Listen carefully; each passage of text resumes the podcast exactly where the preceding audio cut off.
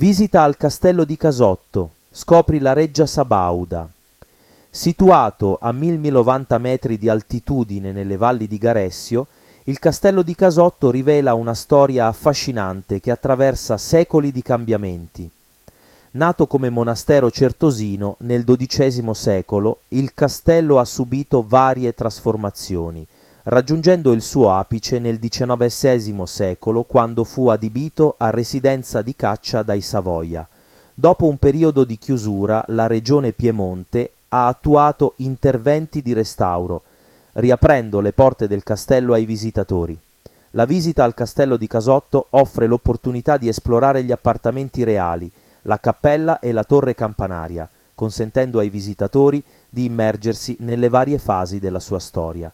Come arrivare al Castello di Casotto? Il Castello di Casotto è situato a circa ottanta chilometri dall'agriturismo Le Girandole. Consigliamo la visita sia a coloro che decidono di soggiornare nei nostri appartamenti per le vacanze a Diano Marina, sia a coloro che provengono dal Basso Piemonte o da Torino. Per raggiungerlo bisogna dirigersi verso Imperia, quindi percorrere la esse esse ventotto fino a Garessio. Da qui svoltare a sinistra e imboccare la esse pi centosettantotto per circa diciassette chilometri. La strada è agevole e, una volta arrivati a destinazione, si trova un ampio parcheggio proprio all'esterno del castello. La storia del Castello di Casotto. L'antico nucleo del complesso architettonico, oggi noto come Castello di Casotto, ebbe origine nel Basso Medioevo come sede di una delle prime certose d'Italia. Fondato da San Bruno di Colonia, il monastero si distinse per la ricerca di un desertum, un'area montana isolata ideale per praticare un monachesimo estremo con interazione sociale limitata. L'atmosfera di pace e serenità che si respira oggi è un riflesso del verde circostante, arricchito da pini e faggi secolari. La Certosa ha subito notevoli trasformazioni nel corso dei secoli. La struttura attuale, costruita principalmente tra il sedicesimo secolo e il millesettecentosettanta per opera dell'architetto Bernardo Antonio Vittone, mostra un mix di stili architettonici. Tuttavia, la chiesa di Santa Maria, situata nell'edificio della Correria, conserva un magnifico esempio di architettura medievale. L'acquisizione da parte di Carlo Alberto di Savoia nel diciannovesimo secolo trasformò l'originaria destinazione agricola in una residenza estiva e tenuta di caccia. Il re Vittorio Emanuele secondo, successore di Carlo Alberto, guidò il processo di adattamento degli spazi, con l'architetto Carlo Sada alla guida della ricostruzione della Manica Nord. Il Castello di Casotto, parte del circuito delle residenze sabaude, emerge come importante testimonianza storica, posizionata strategicamente come la residenza più meridionale del Piemonte. La trasformazione del castello sotto il dominio dei Savoia. Quando la casa Savoia acquisì i resti dell'antica Certosa, la prima mossa fu una vasta opera di ricostruzione. Purtroppo la parte del monastero stesso, già fortemente segnata dal tempo e dai saccheggi, venne tralasciata in questo processo e andò in rovina. In compenso, la zona antistante, comprendente la cappella e la foresteria, fu completamente restaurata ed è ancora oggi aperta alle visite. Il castello rimase di proprietà della famiglia reale dal milleottocentotrentasette al milleottocentottantuno, quando fu venduto a privati. L'opera di trasformazione in una residenza estiva e castello di caccia iniziò con Carlo Alberto, ma fu il suo successore, Vittorio Emanuele secondo, insieme ai suoi cinque figli, a dare vita a questa dimora. Tra questi Maria Clotilde, Umberto, principe ereditario, Amedeo, duca d'Aosta e successivamente re di Spagna, Oddone e Maria Pia, futura regina del Portogallo. Orfani molto giovani della madre, Maria Clotilde di Savoia guidò amorevolmente i suoi fratelli a Casotto, dove trascorsero gran parte delle loro vacanze giovanili.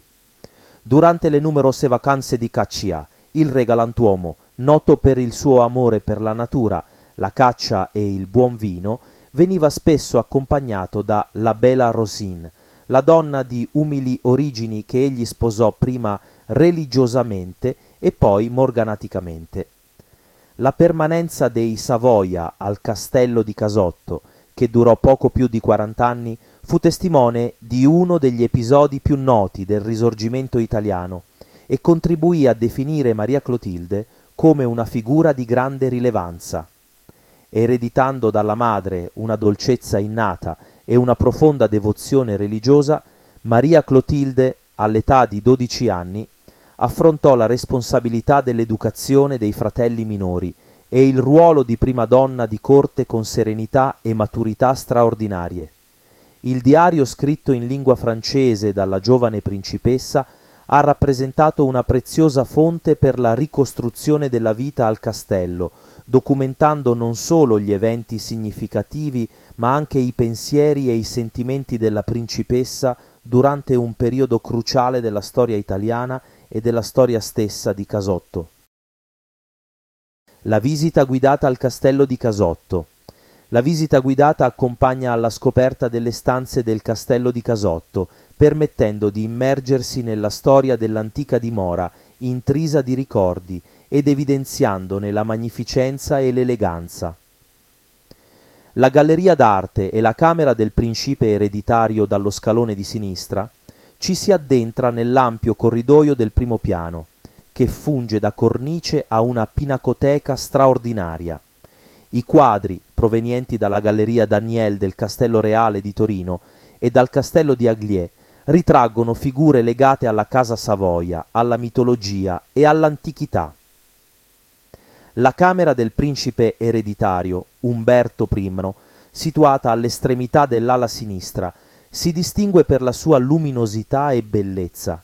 Il letto a baldacchino, il servizio di porcellana e il salotto in canneggiato evidenziano l'eleganza di questo spazio, le stanze delle principesse e il mistero della dama in fiero. Attraversando le camere della principessa Clotilde, si giunge alla camera della principessa Maria Clotilde, con un raro letto barocco piemontese. La stanza è riccamente decorata con ricami eseguiti personalmente dalla principessa. La camera rivela anche la presenza di oggetti personali, come la torcia battesimale e l'inginocchiatoio. La camera della musica, con un affascinante quadro della dama in fiero, divide le camere delle principesse.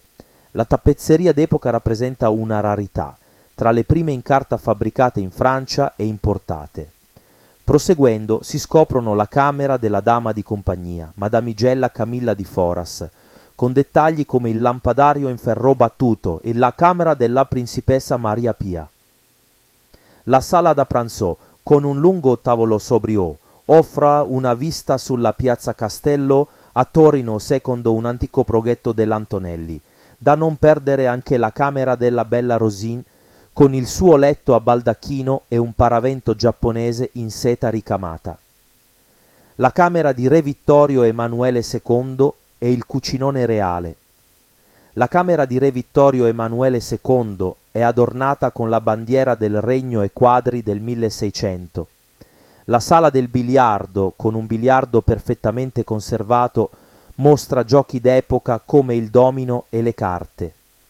Attraverso le finestre del corridoio si intravedono le rovine dell'antica chiesa e del campanile.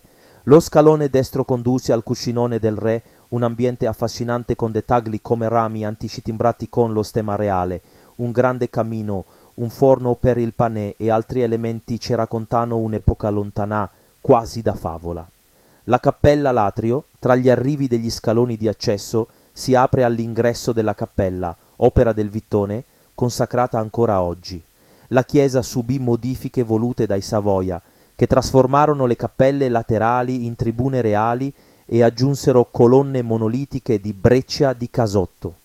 Il pavimento e le pitture della volta, opera dell'abate Giuseppe Peroni di Parma, contribuiscono a creare un ambiente sacro e affascinante. Biglietti, orari e visite guidate. Per visitare il castello di Casotto, è fondamentale prenotare la visita guidata tramite il sito ufficiale di Calatà. La visita è a numero chiuso, pertanto si consiglia vivamente di prenotare in anticipo per evitare il rischio di non poter accedere al castello. L'apertura del castello potrebbe essere discontinua.